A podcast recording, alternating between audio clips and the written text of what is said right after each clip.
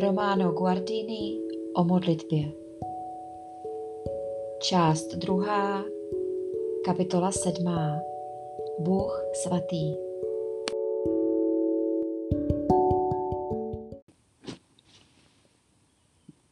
Zjevení říká mnoho o Bohu.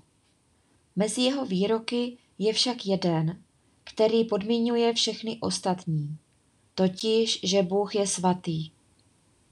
Nikdo nemůže říci, co vlastně tato svatost je. Ne, že by bylo tak obtížné ji pocítit, nebo že by nesla sebou tak spletité otázky. Nýbrž proto, že je boží pravlastností, přesněji vzato prapodstatou vůbec. Je základní důstojností, první charakteristikou božího bytí. Ke komu chcete mne připodobniti, přirovnati? Pravý Izraelův svatý, čteme u proroka. Izajáš 40. kapitola 25. verš. V tomto výroku se objevuje svatost jako něco, co je Bohu bytostně nejvlastnější a odlišuje se od všeho stvořeného. Nelze proto říci, co svatost je, nýbrž na ní lze jenom poukázat. Hleď, slyš, vnímej. Podobně nelze pojmově vyjádřit, co je to světlo. Lze sice říci, jak se světlo chová a jakými zákony se řídí, jak působí a co se stane, když není. Nevšak, co samo je. O tom lze pouze říci. Otevři oči a pohleď.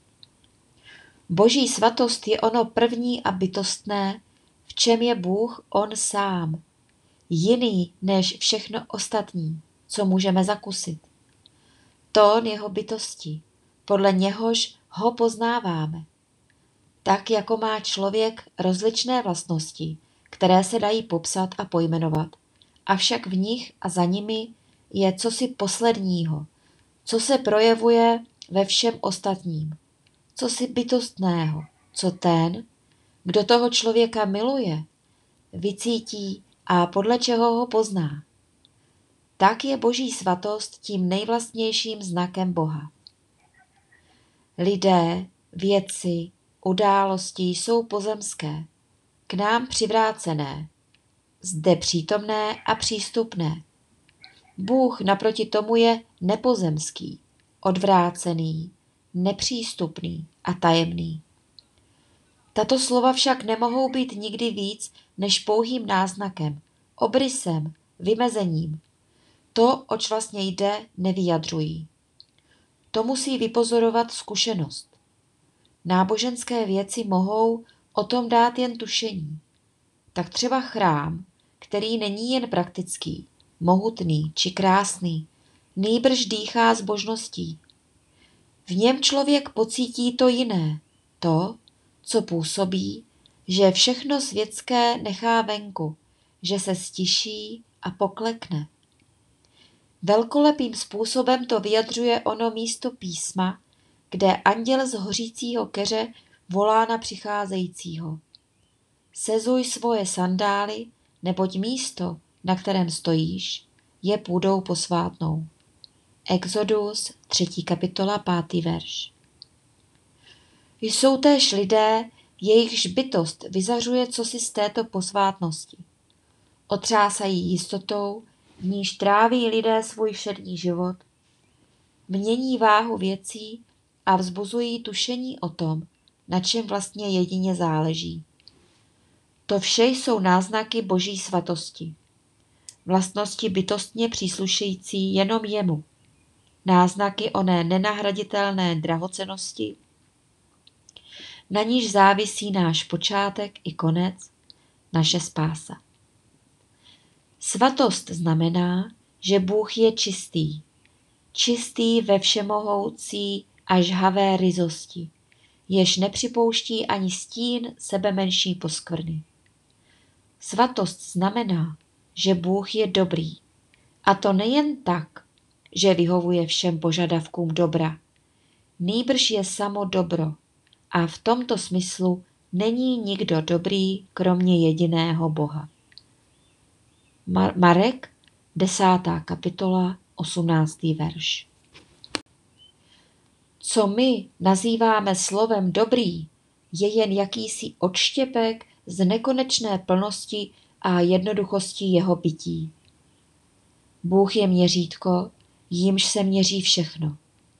Zkouška, v níž se musí osvědčit. Soud, jemuž je podrobeno všechno, ať je to cokoliv. Jakmile se člověk ocitne v boží blízkosti, narazí na tuto svatost. Tak či onak si ji uvědomí a rozličným způsobem na ní odpoví. Uvědomí si, že je sám nesvatý, pozemský, ještě více, že je poskvrněný vinou. Spozoruje, že sám k Bohu nepatří a pudí ho to, aby sám z boží blízkosti odešel. A nebo aby řekl jako kdysi Petr, odejdi ode mne, pane, neboť jsem člověk hříšný. Lukáš, 5. kapitola, 8. verš. Zároveň ale pocítí, že tuto svatou boží blízkost potřebuje za všech okolností, na život a na smrt. Pocítí, že může žít jenom z Boha a že konec konců nemůže být nikde jinde než u něho. A přes všechnu lidskou nesvatost ho to pudí k Bohu a pak volá slovy žalmu. Bože, můj Bože, po tobě pátrám, po tobě žízní duše má. Tělo mé hyne po tobě touhou, jak země vyschlá bez vody. Žálm 63, první až třetí verš. Z obou těchto pohnutek vznikají jednotlivé formy modlitby. Dokonce se dá říci, že na nich vlastně spočívá každá modlitba, neboť domyšleno až do konce. Modlitba je odpovědí člověka na boží svatost. Bůh, který by byl jen vševědoucí, absolutně spravedlivý, všemohoucí a nade vše ostatní skutečný, by byl čímsi strašlivým, to jest právě absolutním bytím. Člověk by ho obdivoval, uznával, bál se ho, cítil by se jim utlačován a podobně, ale nemohl by se k němu modlit. To je možné jen pro jeho svatost. Teprve svatostí dostává boží vševědoucnost, spravedlnost, skutečnost, moc a vše, co náleží k jeho bytosti, onen zvláštní ráz živé a tajemné vzdálenosti i blízkosti, onu schopnost dotyku toho nejhlubšího v nás, takže se modlitba stává vůbec možnou. Téměř by se dalo říci, že modlitba je ze strany člověka tím, čemu odpovídá u Boha svatost. Je ještě třetí odpověď na boží svatost. To však je odpověď zlá.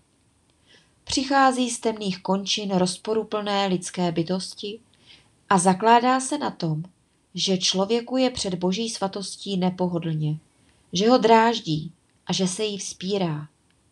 Jak podivný je to jev. Mohli bychom se ptát, jak je takový projev vůbec možný, když přece Bůh je souhrnem smyslu a moci a člověk stvořený podle jeho záměru v něm žije a dýchá i trvá. Skutky 17. kapitola 28. verš. A skutečně, tento projev je pro nás nepochopitelný, neboť se v něm projevuje mystérium zla. Hřích totiž není nakonec nic jiného, než vzpoura proti boží svatosti. Musíme se proto vyvarovat toho, abychom o této vzpouře hovořili tak, jako by to byla jen záležitost buřičů a nezna Bohu, neboť jako možnost, brzo silnější, brzo slabší, nezakrytá či skrývající se za požadavky soběstačné kultury, opravdového života či zdravé přirozenosti, žije v každém člověku.